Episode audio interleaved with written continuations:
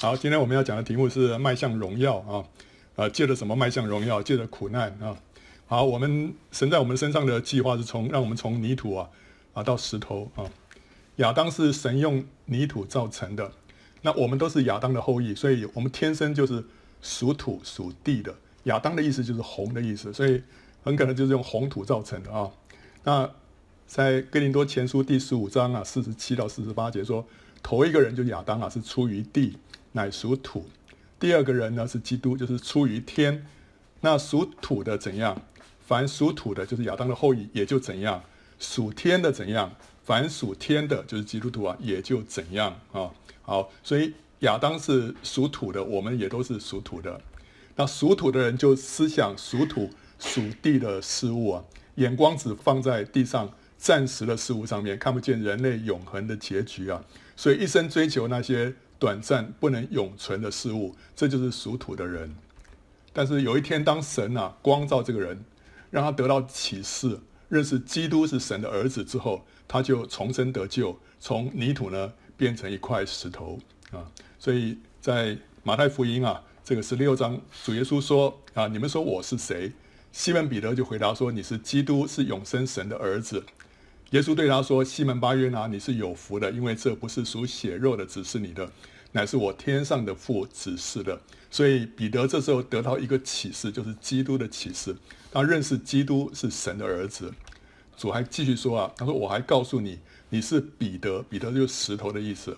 我要把我的教会建造在这磐石上啊。这磐石是另外一个字。那这个磐石在这边我们看上下文，应该就是指着说对基督的认识。”神要把教会啊建造在这个磐石，就是对基督的认识上面。彼得就是因为对基督有了一个认识，然后主耶稣就讲这句话，他要把教会建造在这个磐石上面啊，在这个基础上面。这个基础就是对基督的认识，阴间的权柄不能胜过他啊。所以人一旦得到启示，认识基督之后，我们就怎么样？我们就从泥土变为石头。这个石头呢，是神用来建造教会的材料。同时呢，对基督的这个认识呢，就是那个磐石，教会是建造在这个基础上面。那我们成为一个石头啊，彼得也再三的呃说这样的一个真理，因为他本身的名字就是石头。那后来他在彼得前书第二章里面，他就说：你们来到主面前，也就像活石被建造成为灵宫，做圣洁的祭司，借着耶稣基督奉献神所悦纳的灵祭。所以他说我们什么？我们都是一个活的石头啊，活的石头。那泥土不是建材，石头才是。那所以一个人必须要重生得救，才能够被神用来建造神的居所，就是教会。所以我们必须从泥土变成石头，然后才可以成为教会的建材。好，但是石头还必须要经过什么？经过切削，才能够成为宝贵的建材，能够彼此联络，没有间隙。我们看到这个耶路撒冷的城墙，你看那个城墙上面的这些石头啊。都是什么？都是经过切割的，都是凿过的石头。圣经里面说这个叫做凿过的石头，不是那种天然的，都是凿过，所以它是很方正的，这样子才可以一块一块把它接在一起啊。所以呢，石头要被切削成为建材，就象征什么？就象征我们的老我，我们的天然，我们的肉体要被圣灵对付的过程。圣灵要消掉我们的这些棱棱角角，使我们合乎主用。一块石头能够成为有用的建材，不在于它被加上什么东西，乃在于什么？它被切掉什么？一个石头如果舍不得被切掉多余的部分，对工匠就毫无益处。好，所以你不要哇舍不得哦，哇这么大，并且切切到最后剩下这么小，但是它一定要被切割之后才会有用啊。同样，一个人属灵生命长进的关键呢，也不在于他得到什么，而在于什么？他失去什么？所以。这个属灵的这个这个原则是不重在加法，乃重在减法。我们要减掉，不是加上啊。世界上的成就呢是加法的原则，就是哇，学历啊、经历啊、我们的头衔、我们的朋友、我们的存款啊，越多越好，越加越多，就表示我们越成功，对不对啊？但是属灵生命的长进呢，关键却不是根据你属灵知识跟经历的增加，当然这都很需要啊。你看。呃，彼得后书，他说有了什么又要加上什么，又要加上什么。那个地方看到好像我们也是需要再加上一些东西，对不对？但是其实最根本的那个基础啊，是要我们要舍掉，我们要先舍掉之后，再再神再把那些加给我们。所以我们要为主舍下，我们舍下的越多，我们老我被减去的越多，就越像基督。当我们的老我被割掉一块，我们的灵性就会往前跨越一步。如果我们舍不得放下自我，我们的灵性就会原地踏步，永远不会长进。所以我们一定要舍舍下自己。所以主耶稣说：“若有人要跟从我，就当什么舍己啊，把自己舍掉，要否认自己啊，要背起他的十字架来跟从我。”因为凡要救自己生命的，必丧掉生命；凡为我丧掉生命的，必得着生命。这个生命原文就是魂，就是 soul 啊，就是人的这个己啊。我们这个己就包括我们的思想、感情跟意志。我们要把这些自己的想法、自己的喜好跟自己的这个选择要放下，就就叫舍己啊。舍己就是放下自己的想法，接受神的想法；放下自己的喜好，选择神的喜好。放下自己的意愿，选择神的旨意啊！我们天然人里面啊，就是充满了世界的价值观，还有各样的堕落败坏的思想、情绪啦，跟欲望，包括骄傲、嫉妒、贪婪、自私、愤怒、仇恨跟邪淫，这些都是我们天然人里面的一些属地的东西啊。那我们需要把这些想法、这些价值观放下来，要接受神的价值观。接受神的想法，接受神的喜好，接受神的旨意啊！所以这就是我们的天然人，我们的天然人就是我们的旧人，就是我们的老我，就是我们的肉体，就是我们的罪性啊！你看这个“肉体”这个字，在 NIV 的这个圣经里面，它翻成什么？Sinful nature，就是罪性。所以这几个字啊，其实可以互相替换的。那神对这个我们的天然人、救人啊。他的对策是什么？就是把他跟基督一同钉死在十字架上面。所以，当我们信主的时候，在地位上面，我们的旧人已经跟主耶稣同钉十字架，他已经被宣判死刑了。但是在经历上面呢，圣灵还要带我们进入这个真理的实际当中，让我们真正体会到我们的旧人，我们的肉体已经死了。那这时候我们就需要什么？靠着圣灵，天天来治死这个肉体。我们随从圣灵，我们就感就发觉啊。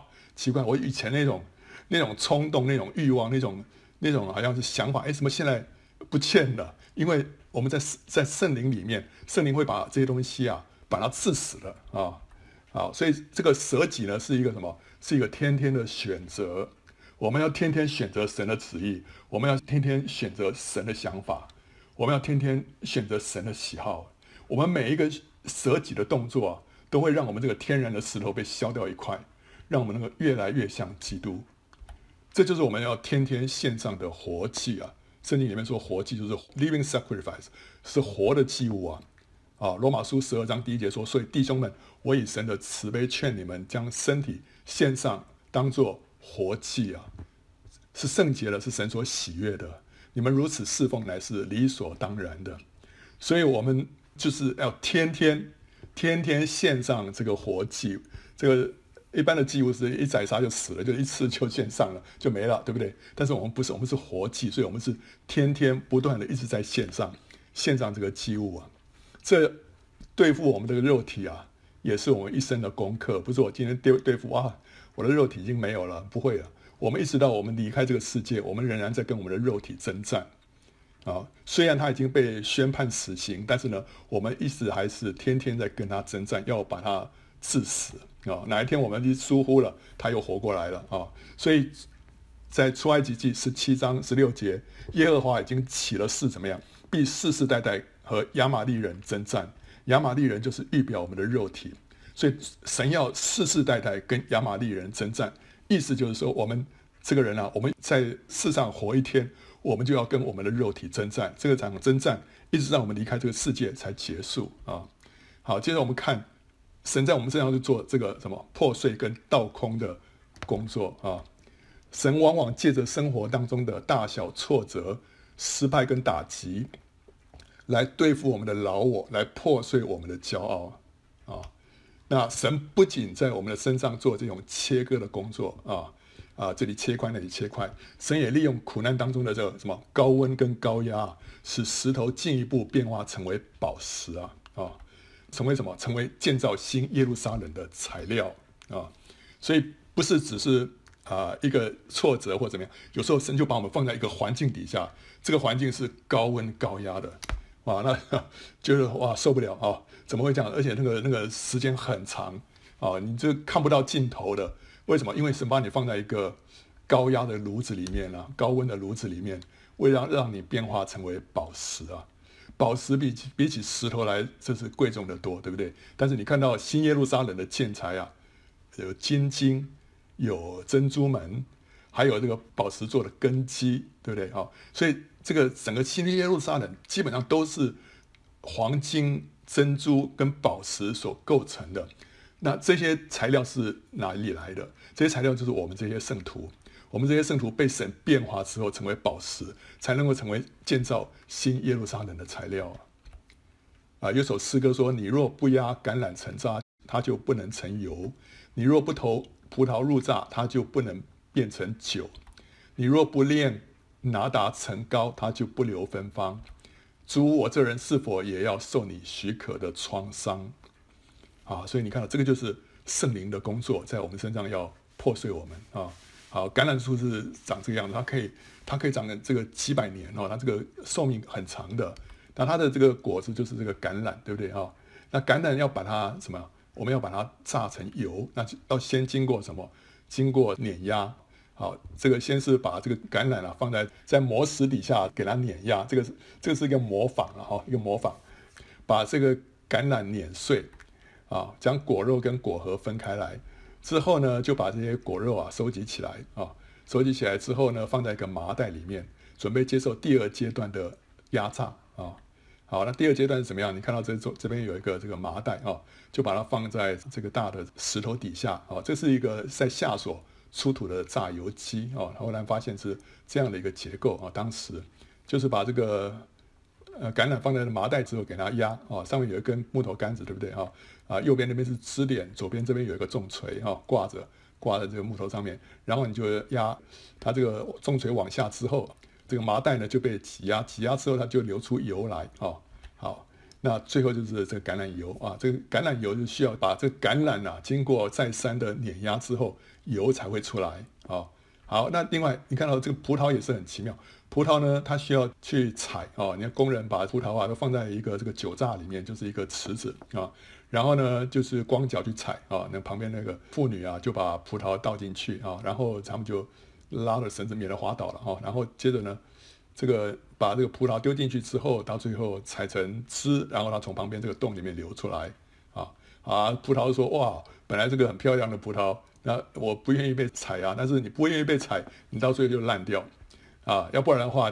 你就是要被踩，踩出这个汁来之后，这个汁就可以做成葡萄酒啊，所以这是另外一个呃酒榨啊，这是木头的啊，所以最后就可以成为酒，哎，所以圣经里面都用这些来比喻我们这个灵性里面的这个长进啊。我们看到圣经里面的原则就非常清楚，让我们知道我们的老我必须要破碎，神的生命才会彰显出来。第一个，我们看到橄榄被压榨才能够成油；第二个，我们看到葡萄被采压才能够成酒，对不对？还有很多例子，麦子要被碾压、要被磨碎、要被烘烤之后才能够做成饼。然后一粒麦子要先落在地里死了，才能够结出许多的籽粒。这都讲到说，我们的我需要被破碎之后，神的生命才会彰显。我们看到玛利亚要先把玉瓶打破之后。香膏才会流出来，玉瓶就表示，就象征我们这个老我，这个老我要破碎之后，里面的香膏圣灵才会从我们里面呃涌流出来。然后呢，基甸的勇士们要打破那个空瓶，也是讲到我们这个自己，这个自己被打破之后，里面的火把也是讲到圣灵才会现出来。所以这是圣经里面很明明确的原则。另外，我们也看到老我必须要破碎之后，神才悦纳我们的奉献。我们凭着我们的天然人去奉献。把自己奉献，这是神不要的。神要的是一个被他破碎过的我，这个他才才接受。所以你看到在圣经里面，我们要献凡祭牲的时候要怎么样啊？你反正说放在这个呃祭坛上面要烧掉，反正要烧掉就整个拿去烧了。他不是啊，他要先把它什么剥皮之后要把它切块，切块之后再把一块一块把它组合在一起放在祭坛上面烧掉。你说，诶，你把它切块之后再组合在一起，不是跟原来样子一样吗？不一样，为什么？你切块之后再放在一起，这是一个破碎的、破碎过的寄生。所以神要神所悦纳的奉献是什么样的一个奉献？就是我们这个人被破碎之后的奉献。神要的是这样的、这样的儿女的奉献。所以我们必须要先被破碎，神才悦纳。你看到素祭的原则也是一样，素祭我们要献上素祭的饼或者是穗子。它不是直接放在这个祭坛上面烧，它都要先经过什么？呃，这个饼要先经过烘烤，然后最后呢，烤完之后，整个不是整个放上去，它要把它压碎，压碎之后才放放上去一起烧。你都都有经过那个压碎的过程，穗子也是一样，要经过压碎才献上去啊。就表示说，我们这个人都需要我们的天然，我们这个己都需要被神打破、打碎，然后呢，才在神的面前有价值。啊，我们人生充满了各样的困境跟苦难呢。啊，我们有碰到家庭问题，有人际关系的问题，还有工作压力，有财务匮乏，有身心的疾病，有学业问题，有意外事故，还有各样天灾人祸。啊，这是人生各样的苦难啊。那我们的对策是怎么样？我们要先碰到这些事情，我们第一个，我们是先自我省察。看看有没有有没有该认的罪，是不是因为我犯了什么罪啊？导致这些啊神的管教啦啊，或者我有什么该悔改的言行，我有没有该饶恕的对象啊？我是不是讲话得罪了谁，或者说我呃我被谁冒犯，我没有饶恕，这个我们要反省。还有呢，我们有没有什么该破除的咒诅啊？有一些是来自咒诅的，那这个细节我们可以参见这个圣经解包在里面的祝福与咒诅。讲到讲得更详细啊，好，这些东西啊，我们要先去啊醒查，看看有没有这方面的问题。如果都没有这方面的问题，或者说有，但是我们都已经把它对付清楚了，该认罪的认罪，该破除的破除之后，那这些东西都还有啊，那那怎么样？我们就要借着祷告，把一切的忧虑卸给神，因为他顾念你啊。啊，在腓立比书四章六到七节说，应当一无挂虑，只要凡事借着祷告、祈求和感谢，将你们所要的告诉神，神所赐出人意外的平安，必在基督耶稣里保守你们的心怀意念。所以，啊，哎，想一想，好像也没有想到说，觉得说神光照我什么地方特别犯罪或怎么样，哎，好像这个该对付的都对付了，那为什么这些问题还在？这时候要怎么样？就把这些忧虑要卸给神，要一无挂虑啊，就是祷告主啊，把这些交托给你啊，主啊，我把这一切都交托给你啊。家庭的问题、人际的关系、工作的压力、财务上面的问题，我身上的疾病什么等等啊啊，虽虽然神的医治好像没有马上来，但主啊，我把这一切都交给你，主啊，我所忧虑的啊，你们为我承担。所以，我当我们这样祷告祷告之后，我们把这个忧虑啊。献给神啊！你不要自己去担这个重担，神就接过去了。神就会把一个什么出人意外的平安赐给我们啊，让我们能够在这个苦难当中啊，能够继续的往前。那不管是啊、这个困境跟苦难的原因是什么，有一点是我们可以肯定的，就是什么？就是神借着这个处境呢，在变化跟破碎我们，使我们呢能够像他啊。这个是这是确定的神的一个目的啊。我们晓得万事都互相效力，叫爱神的人得益处，就是按他旨意被召的人。所以万事是互相效力的，叫爱他的人呢得益处。另外呢，这个罗马书五章又说，因为知道什么，患难生忍耐，忍耐生老练，老练又可以翻译成为品格啊，这个 character 啊，老练生盼望，盼望不至于羞耻，因为所赐给我们的圣灵将神的爱浇灌在我们心里。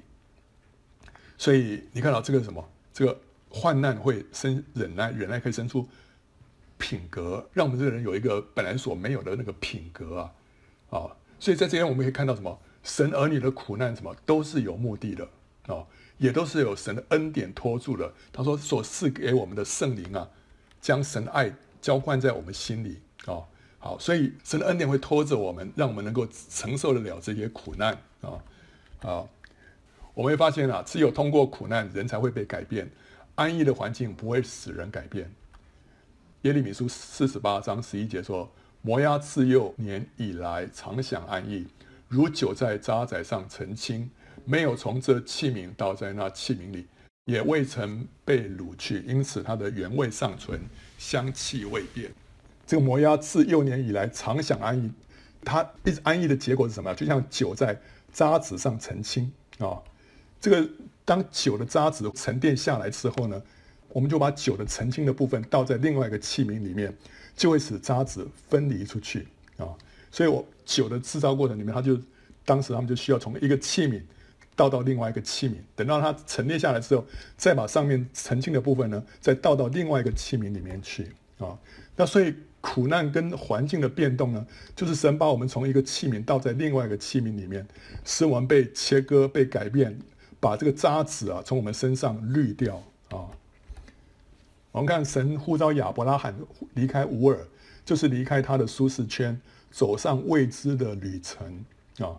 神就开始把他从一个器皿倒到另外一个器皿里面去了。从此之后，他就不能再依靠自己的聪明智慧。只能依赖神的引导跟保护了，这时候他需要依靠神，对不对？那他的顺服就是一个舍己，就是老我的死，他就因此大大的经历神是那位全足全丰的神。那雅各也是一样，雅各他被迫离开家里啊，去投奔他的舅舅，也是离开他的舒适圈。雅各是一个非常不愿意、不愿意改变的一个人啊。等一下我们会分析一下，他在外乡那时候就被呃舅舅压榨。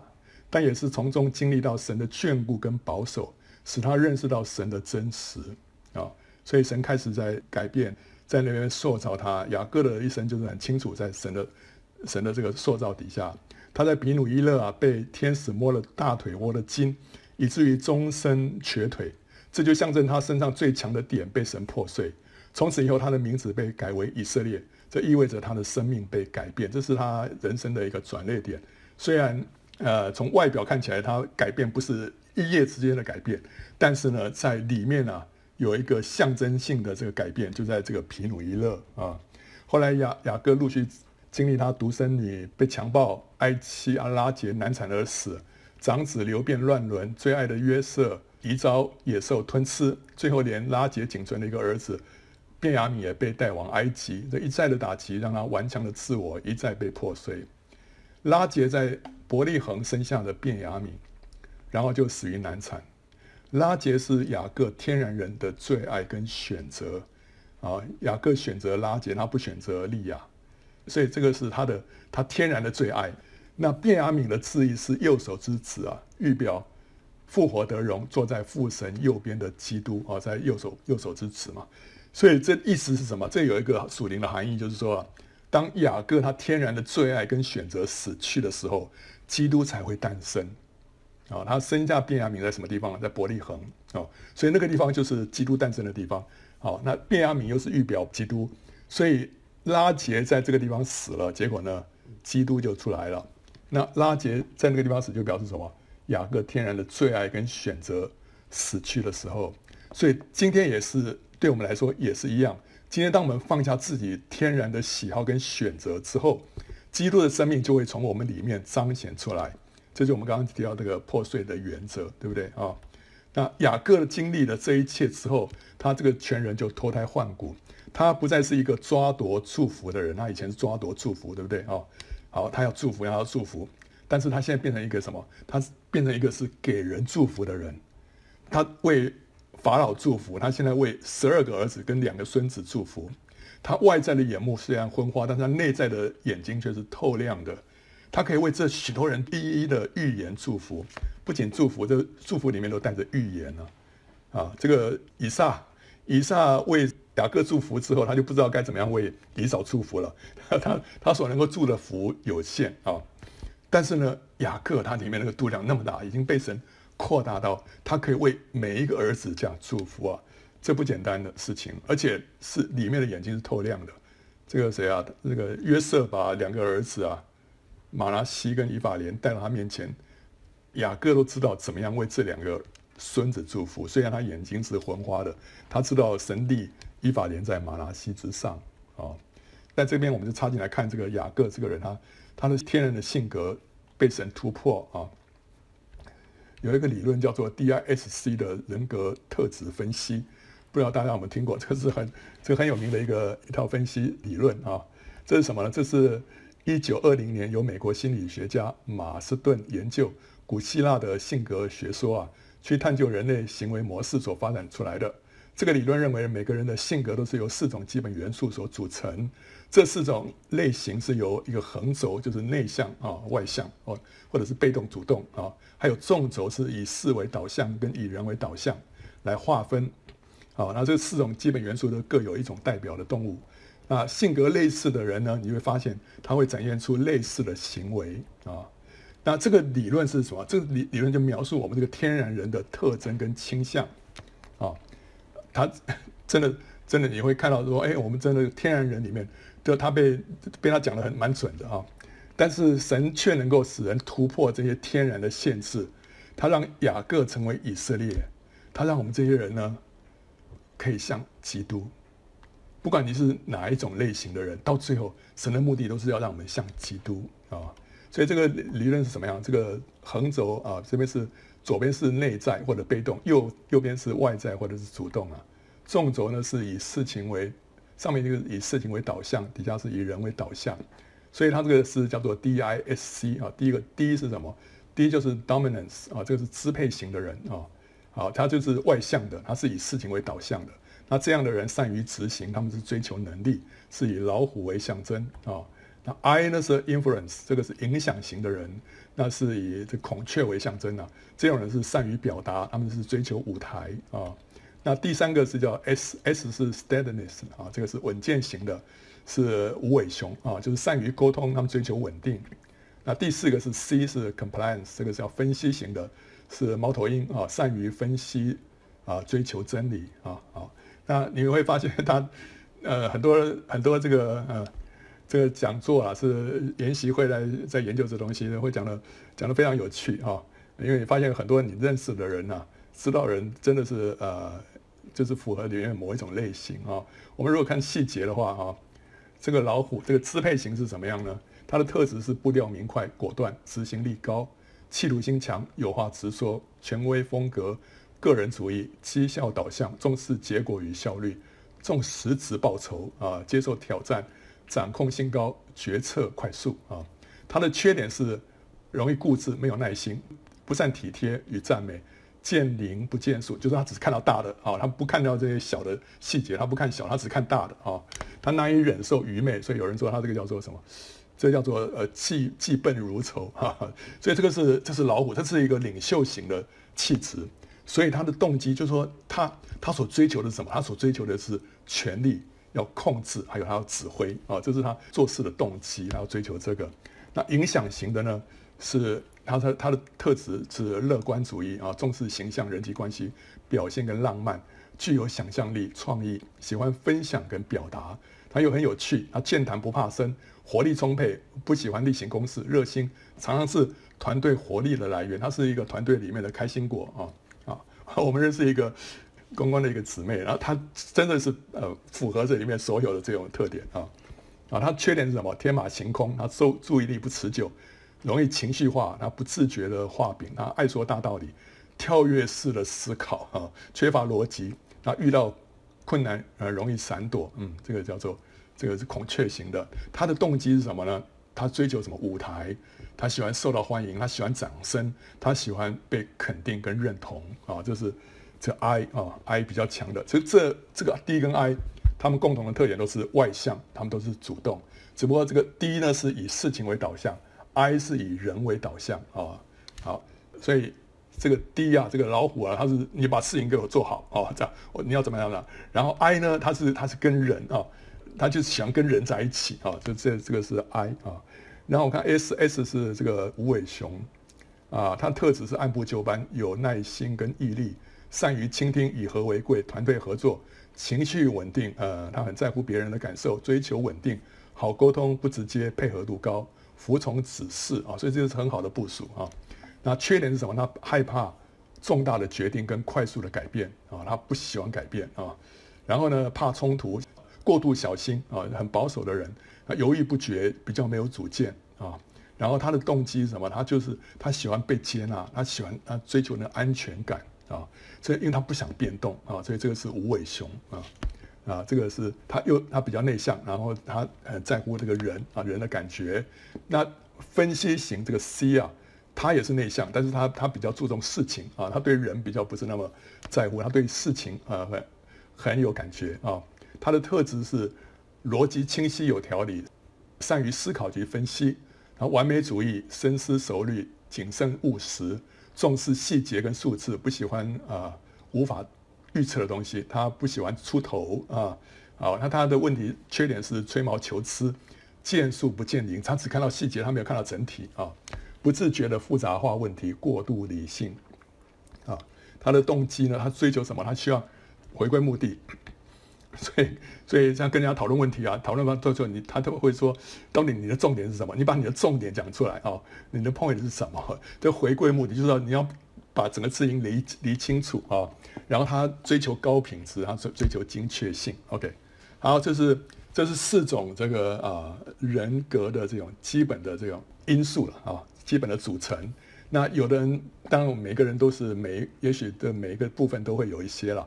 哦，那如果说你四个方面都蛮平均的话呢，那那个叫做说是啊变色龙啊变色龙啊。那但是基本上我们有时候都是某一个会比较强啊。那你看看，你觉得雅各是哪一个比较强？你觉得雅各像哪一个？雅各的天然人，雅各的天然人，我们发现他像什么？他是无尾熊啊。雅各是一个是。是一个是一个很很喜欢稳定的人啊，然后他的兄弟以扫，以扫是什么？以扫是 D 呀，D，一个是 S，一个是 D。以扫是老虎，他是一个支配型的人啊。为什么？一个内向，一个外向啊。你看那个雅各啊，雅各他内向，所以他常常住在帐篷里，对不对啊？呃，跟以扫不一样啊。然后呢，他他是。D S 是什么？善于倾听，所以你就明明白说，哎，为什么那个 利百加喜欢雅各啊？因为 S 的人啊，他善于倾听，所以利百加要讲什么话，他在旁边听，那利百加就很开心啊，对不对？一个女人最喜欢人家听她讲话，对不对？这个妈妈在那边说话，哇，这个雅各就很耐心的听啊，以扫根本就就跑出去了，他更不不听不下去，所以这个。利百加会很喜欢雅各，我们是从从这个个性上面我们可以理解啊。然后呢，雅各他很喜欢稳定啊，喜欢稳定到一个地步，以至于他到七十七岁还没有结婚。你想说为什么这个以扫以扫早早就结婚了？为什么雅各一直不结婚？你从他的性格里面你可以理解，因为他不喜欢变动啊，他喜欢跟妈妈住在一起，他喜欢住住在老家，他不喜欢变动，所以所以这个就是。就是为什么他到七十七岁还没有结婚的原因啊，这是跟他的天然个性有关。那他呢，很在乎人的想法，所以所以那时候利百加叫他去去骗那个以上，他说：“哎呀，不行啊！如果他发现会怎么样怎么样？他他很在乎人家的感觉啊，所以万一我爸爸生气的话，他咒诅我怎么办？所以他不敢不敢去假冒以嫂啊。那但是他又很配合，他是这种人是很配合度很高的，所以利百加叫他做，最后他还是做了。”啊，他也是很服从指示的，所以后来他到拉班那边去，拉班叫他做什么他就做什么，那是非常服从的。你换到以扫去，以扫可能根本不理拉班的，对不对？但雅各是很很顺从的一个人，那他有有耐心有毅力，所以他能够二十年忠心在那边牧羊啊，这个风吹雨打，他在那边忠心牧羊。你想想看，你如果能够在一家这个对你很恶劣的老板底下的一家公司做二十年，你做不做得下去啊？雅各他可以，他有耐心跟毅力可以做得下去啊。那他又怕冲突，他过度小心啊，保守。所以你看他他在防范这个以扫的那个措施啊，就是看到他他的这种特质啊。在抵拿的事件里面，你看到他的犹豫不决跟没有主见，对不对？那个他们说啊，来，我们就就娶你的你家的女儿啊。然后雅各都不说什么，他等着他的儿子们回来。那时候你在读圣经的时候，为什么雅各他不说话？嗯。他是不是有什么有什么看法或什么的？如果你从他的这个天然的这个个性来分析的话，你就明白为什么？为什么他？因为他天性就是犹豫不决，没有主见，所以他不知道该怎么办，所以他等儿子回来。那那儿子们比他更有主见，所以儿子们帮他做决定了啊、那后来你看他那个这个约瑟要把这个便雅悯啊这个叫去埃及啊，那个儿子们也叫他说：“哎呀，那把这个便雅悯这个带去啊。他说不行不行不行，我生要这个啊。后来后来这个拖拖拖拖到后来，他们说哎呀，我们如果早把他带去的话，现在这个第二趟我们都已经回来了。所以他做做这些事情啊，犹豫不决哦，没有主见。他这个这个是雅各他天然的个性。那你看那个以扫，以扫他很外向，所以他常常在外面打猎啊。这个低啊，这个是外向的，对不对啊？让他步调明快、果断，呃，这个就是低的特质，就是绩效导向、重实质的报酬、决策快速，所以他马上可以为着一碗可以看得到的红豆汤，卖掉他看不见的长子名分。他会觉得说，这个是一个实质的报酬，对不对？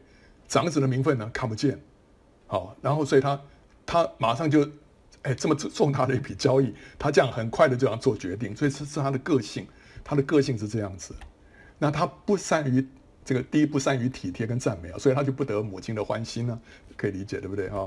然后他的执行力很强，所以你看到他打猎啊，他这个做那个把这个猎物把它烹煮起来，非常有效率了。他爸爸说：“你可以帮我出去打猎，然后呢，我到时候为你祝福。”那后来他就出去打猎，然后而且不仅打完猎，而且要做成他父亲所喜欢的美味，这个都 就是你要很有效率啊，不然的话这个。这个以撒，以撒在那边刚刚他说刚刚祝福完，帮那个帮雅各祝福完，以扫就回来了，就把那些东西端过来给他了。所以你看到以扫动作是很快的，所以他他很明显他是一个支配型的一个人啊。好了，现在神要选拣选一个人成为他的子民的始祖，你觉得他应该要选择什么样的一个人？是一个领袖型的人，还是一个伙计型的人？啊？以扫是领袖型的人，雅各呢是伙计型的，他是很适合做跟随者。可是神却拣选雅各啊，在性格上面，以扫适合当领袖，雅各呢适合当跟随者。可是神却拣选雅各，借着苦难扩大他的度量，突破他性格上面的缺陷，成为以色列民族的始祖。所以你看到神借着借着苦难，他。改变我们这个人，他让我们这个人突破我们天然人的一些限制啊！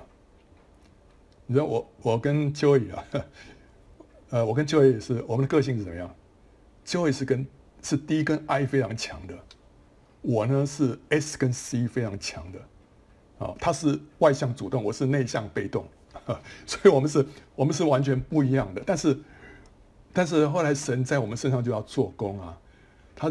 让我要从内向要要出去，哦，要要要被改变。他这个你看那个 C 有一个特点叫做不喜欢出头。我从小就不喜欢出头啊。我我我在班上我 always 喜欢当副班长，我不喜欢当班长啊，不喜欢带头，我喜欢做做副的副手啊。所以我是个 C 很强的一个人。那 Joy 呢是是班上的开心果，他是他他他是就是天生领袖型人物啊。所以我跟他结婚之后，我我们我们结婚这几十年来哈，我们家里面的重大决定都是 Joy 做的。呃，我我找了几个工作哈，很就做特别长的时间的，都是他帮我看报纸啊，哎哎姜先生你觉得这个合不合适你？我就去应征，然后上，然后就做。我是被被他带领之后，然后我就很很专心的把这个 assign 给我的这个工作做好。所以我，我是这个 S 跟 C 很强，然后而且我一做就想要我我做我要做到退休啊，但但是他不行，他说他做哎，他隔了一阵子说不行不行，我们这样下去，我都可以想象到说你以后几十年之后你会怎么样，这个让他觉得说简直是无法忍受啊，他说一定要改变，所以所以他是 D 跟 I，所以我们连我们要要要移民也是他他的 idea 啊，他说嗯不行，我们在这边这样下去，我就看到你这样子，这 这没有什么改变，不行，所以他。所以他是喜新厌旧了啊啊，OK。但是问题就是，我每次以前我们服侍有什么有什么这个要分享的一些题目啊，今天要讲圣灵充满啊，OK 啊，好了，这个就会你比较会讲，让你去讲啊。然后然后呢，我我就躲在后面。后来后来有先知为我们发预言，他说：“弟兄你你不要老是躲在你姊妹后面，神要你出去讲啊，神要你讲你就要讲啊。然后呢，有一天你会非常喜乐，为什么？因为你有从神来的话。”所以后来我们这个圣经简报站，我这个这个查经班成立之后，后来神越来越把我推出去，所以到最后变成都是我在讲啊。所以神在什么？神在破碎我这个人，在改变我这个人，让我能够突破我我个性上面的限制啊，所以我是我是我是很不愿意改变的一个人啊，所以所以我跟 Joy 结婚之后啊，我才开始感受到我在什么，我在成长，我在改变，然后同时我也会感受到说，是改变成长是非常痛苦的一件事情啊啊，好了，OK，但是这都是神的美意啊，在我们身上要要改变我们这个人，改变我们这个人，让我们突破我们天然的缺陷。好了，然后我们看到，接着我们看到，苦难其实是什么？是我们迈向荣耀的阶梯，啊，是我们迈向荣耀的阶梯。苦难会破露我们这个真实的光景啊，使我们认识自己的脆弱跟败坏，在神的面前呢，自卑下来。我们看到约伯，约伯在苦难当中，他与神相遇啊，使他真正的认识自己，也认识神。他的灵性因为苦难而获得空前的突破。你会为约伯感到难过吗？你会觉得说：“哎呀，好可怜哦，这样子啊。”但是实际上，这是他真正的益处，神真正的祝福，借着苦难。你看大卫，大卫他虽然被高为王，但是神让他有至少有他们十年之久，他可能到二十岁到三十岁之间啊，他在逃避扫罗的追杀，他到处漂泊，为的是什么？神为的是要让他的生命成熟。他在苦难当中更深经历到神的真实跟同在。大卫在圣经上面。是一个，是一个非常独特的一个人物啊，是合神心意的一个人。但是你看到他的苦难那么的深啊，人家说圣经里面谁受的苦最多？有人说约伯，可是约伯不是，约伯只有短短那段时间受苦。其实他在之前呢、他大享荣耀，之后他也是日子很好。唯有大卫从 从小到大，他一直在过苦日子啊。虽然，但是他他在这苦难当中，他就经历到神。啊，后来他被儿子押沙龙追杀，那几个月的时间，不像前面的十年那么长，可是那几个月时间，他所写的诗篇是特别多。这苦难会孕育出更加谦卑、柔软跟丰满的生命啊，在在大卫身上啊。好，所以我们要用神的眼光来看每一个危机、每一个挫折、失败、打击跟苦难啊，这些都是神的工具，是要使我们迈向荣耀的阶梯啊，每一个。每一个苦难，每一个挫折，每一个打击，都是一个阶梯。只要我们做对的选择，只要我们反应对，这都是让我们迈向什么？让我们迈向荣耀啊！所以圣经里面哥林多后书四章十七节说：“我们这自战自轻的苦楚，要为我们成就极重无比、永远的荣耀。”这个苦楚是什么？是自战自轻的，但是那个荣耀是什么？是极重无比。是永远的荣耀，所以我们要抓住每一个受挫、被打击的机会，做出对的反应，使我们的老我被刺死，我们灵命才能够得到突破。当我们被冒犯、被恶待的时候，我们天然人的反应是愤怒跟反击。我们一旦照着天然去反应，我们就助长了肉体的权势。本来已经被刺死的肉体，现在又活过来了，因为我们照着天然去反应。反过来讲，如果我们选择原谅跟包容的话，我们就断绝了肉体的养分，让肉体萎缩。所以我们要天天刺死肉体，就是我们要选择神的旨意，要跟神配合。我们如果因为事情不顺就心里烦躁，我们发怨言，这就是在纵容肉体。反过来讲，如果我们选择感谢赞美主，我们拒绝忧闷，我们因主自己而喜乐，我们就是在治死肉体，我们成为得胜者啊。所以，我们面对苦难，我们不要问说什么。主啊，为什么是我？Why me？主啊，为什么是我？为什么是我是那个倒霉者？你不要这样问，好吧？你这样问不是出于智慧。我们要怎么说呢？我们要说：主啊，为什么是我？我何德何能，竟蒙如此大恩，配受这么大的苦难，要得荣耀无比的生命冠冕？神让你接受这样的苦难，是神看得上你，是认为你配受。你看，像约伯那样的苦难，不是每个人都配得的。但是呢，在这苦难的背后，有一个何等大的生命的冠冕，何等荣耀的冠冕，神要为你预备的。所以神让你经过这一切，所以你不要觉得说哇，说啊，为什么是我呢？啊，为什么那么倒霉？不是，为什么是你？你要说，为什么我这么蒙恩啊？我蒙这么大的恩典，我到底是何德何能？我配蒙受这样的苦难呢？所以那个但以理书啊，那个天使对但以理怎么说？大蒙眷爱的人呐、啊，不要惧怕，愿你平安，你总要坚强。我们在苦难当中的人是什么？是大蒙眷爱的。神神看我们配得，所以把这苦难的杯给我们，让我们跟基督的苦难有份。这这是我们大蒙眷爱啊！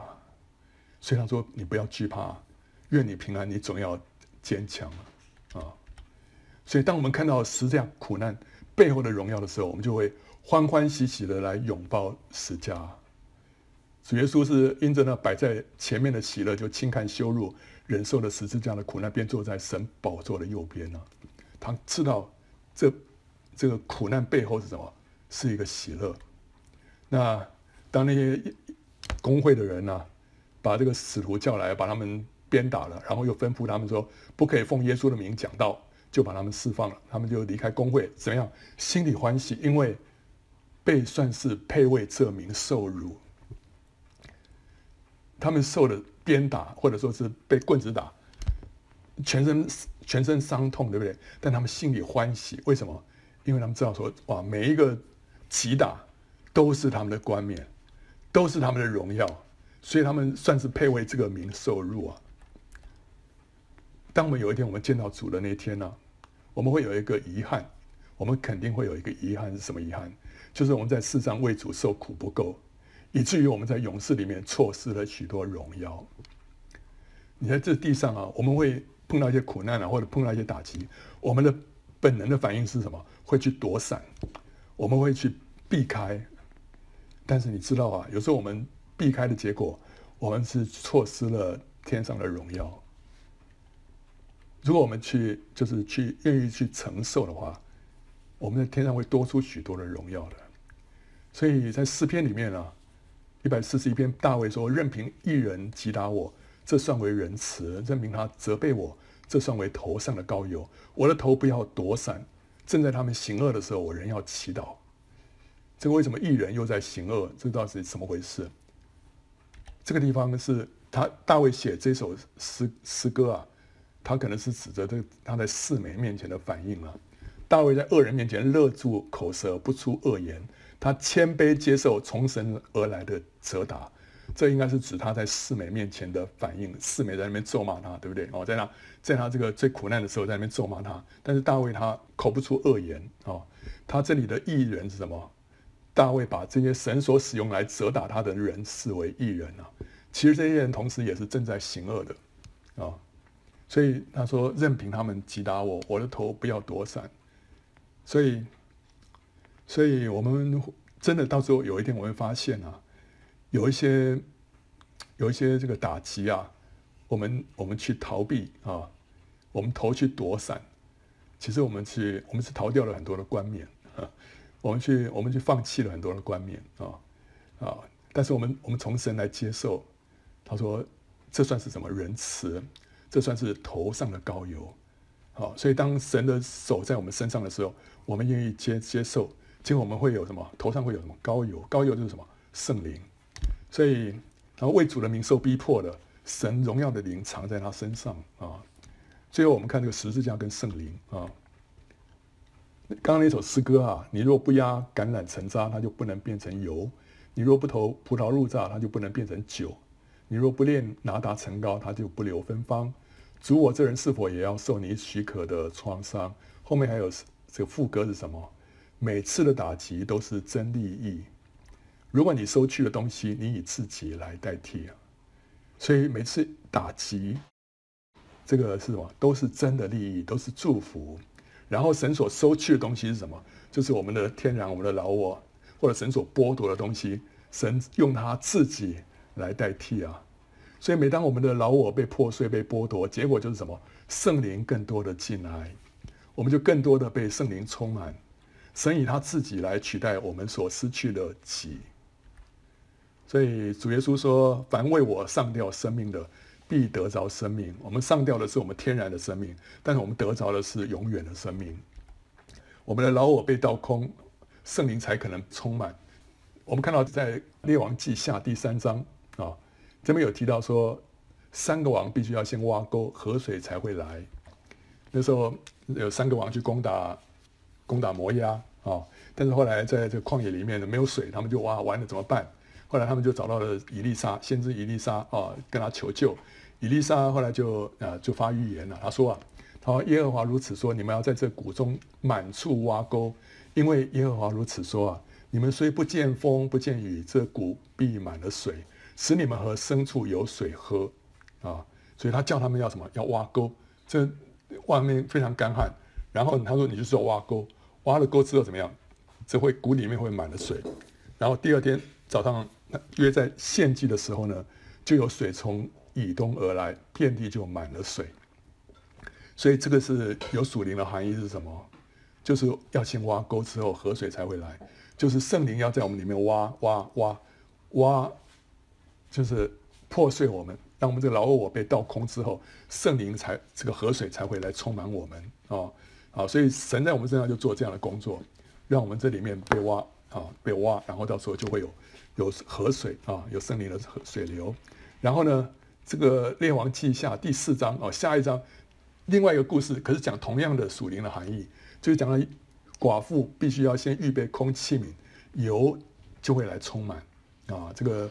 这个寡妇啊，这个丈夫过世了，那家里面没有钱啊，然后债主来要来跟他们讨债，然后要把两个儿子啊啊、拿去呃卖做奴隶啊，那这个寡妇就来找先知伊丽莎求救啊，伊丽莎就说：哦，你去啊、把家里面所有的这个空瓶子、空的器皿聚集在一起，然后去跟邻舍去左邻右舍去借，尽量多借。然后呢，因为他说他家里面只剩下一瓶油啊，然后你就关起门来，把这个油呢啊就倒在这个空器皿里面。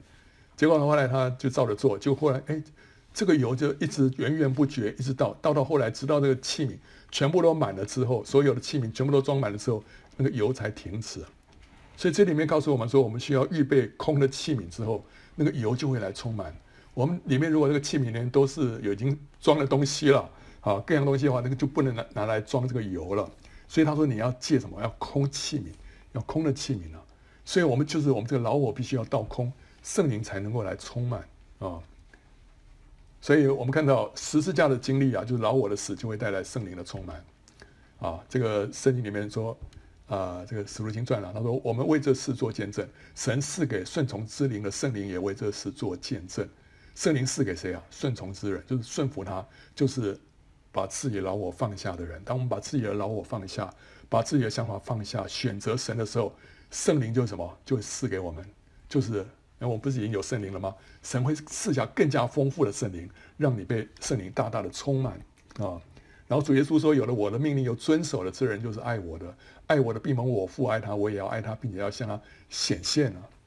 所以，当我们有了神的命令又遵守，就是我放下自己的喜好，我们选择遵行神的命令的时候，这是一个什么？这是一个死，老我的死。结果会怎么样？神会向我们显现。神怎么样向我们显显现呢？当圣灵充满你的时候，你就跟神就面对面了，对不对？然后你就觉得说，你平常都觉得说，哎，我总是我相信神，但是我就感受不到他的同在，为什么呢？因为你缺乏十字架的经历，你缺乏这个老我的死。什么时候你把老我治死，你就发现啊，神就向你显现了，圣灵就来充满你了。OK。然后彼得说啊，你们若为基督的名受辱骂，便是有福的，因为神荣耀的灵常住在你们身上。为主受苦，是神的灵就在我们身上。这是一个十字架一定会带来圣灵，十字架的经历会带来圣灵的充满。反过来讲，圣灵的充满也让我们有力量去面对十字架的苦难啊，以赛亚书十章二十七节说：“到那日。”亚述王的重担必离开你的肩膀，他的轭必离开你的颈项，这轭也必因肥壮的缘故撑断。这是这个时候，北国已经灭亡了啊，刚刚灭亡，亚述把北国灭了，这时候来攻打南国啊。那以以赛亚是南国的先知，那他就对南国发预言，对那个南国的君王啊，给他们信息，他说亚述王的重担必离开你的肩头啊。他的恶会离开你的颈项，那为什么会离开你的颈项呢？因为肥壮的缘故。什么会？什么叫做因为肥壮的缘故？那有的翻译就是说，因为高油的缘故而毁坏。这个恶会因为高油的缘故而毁坏。从这个这这个翻译来来看，我们会理解什么？就是因为圣灵，圣灵的充满会让仇敌的瑕疵啊被打断啊。高油就象征圣灵。当人面对十字架的苦难的时候，仇敌会用恐惧的恶来挟制人啊！怎么办？怎么办？哦，那个苦难啊啊，害怕啊，使人因为恐惧而退缩或者软弱下沉。但是圣灵充满呢，会打断这个魔鬼的恶，使人胜过恐惧，高唱凯歌。所以，当我们在苦难当中，在磨难当中，什么时候圣灵充满我们呢？我们里面就喜乐，我们就大大的欢喜，我们里面一切的恐惧、一切的黑暗、一切的下沉都不见了。所以我们需要什么？我们需要圣灵更多的来充满我们，我们需要圣灵更更多给我们加力啊。有一首诗歌说：“十架不会重过主恩典，风波不会掩盖他容脸。十架再怎么样重，但是神的恩典会更大，他会赐给我们圣灵。啊，你的日子如何，你的力量也必如何。这是主给我们今年啊特别一段经文给我们的提醒啊。我们会有会有面对一些挑战，我们会面对一些苦难，会面对一些折磨，但是呢。”你的日子如何，你的力量也必如何。所以不要害怕，不要害怕，不要担心未来的事情，不要担心你自己啊，现在目前的一些处境，因为主有这样的应许，我们的日子如何，我们的力量也必如何。他会赐给我们够用的恩典，就是赐给我们丰富的圣灵。保罗身上有一根刺，让他痛苦万分啊！他三次求主将他挪去，主主却说啊：“我的恩典够你用的，因为我的恩能力是在人的软弱上显得完全。”这个刺可能是他身上的一个宿疾啊，一个疾病啊。那更可能的是一个不断找他麻烦的人，因为说那是撒旦的差役啊。所以这是一个让保罗非常痛苦的。但是神却不把这根刺挪去，因为神有一个更美的旨意，要保护保罗不骄傲。今天我们被放在一个磨难底下，神都有一个美好的旨意，是远超过我们所理解的。但是他他的恩典够我们用啊！人在苦难当中的恩典就是他的同在，就是他圣灵的充满啊！他会赐下他的同在，赐下他圣灵的充满，让我们有恩典能够经历啊！所以总结是什么呢？人信主就是我们从泥土变成石头，再成为宝贵的建材，就是圣灵对付人肉体的过程。然后呢，神借着苦难来破碎人的老我，人才会彰显出。基督的生命啊，然后神借着苦难突破雅各天然性格上面的缺陷，使他成为以色列民族的始祖。今天神也在我们身上突破我们个性上面的限制。那每一个打击跟苦难都是使我们迈向荣耀的阶梯。我们要抓住机会，做出对的反应。那当人被破碎，也就能够更多的领受圣灵的充满。那借着这个恩典，人也就能够。面对十字架，啊，好，那欢迎到圣经简报站观看更多相关的视频跟下载 PowerPoint 档啊。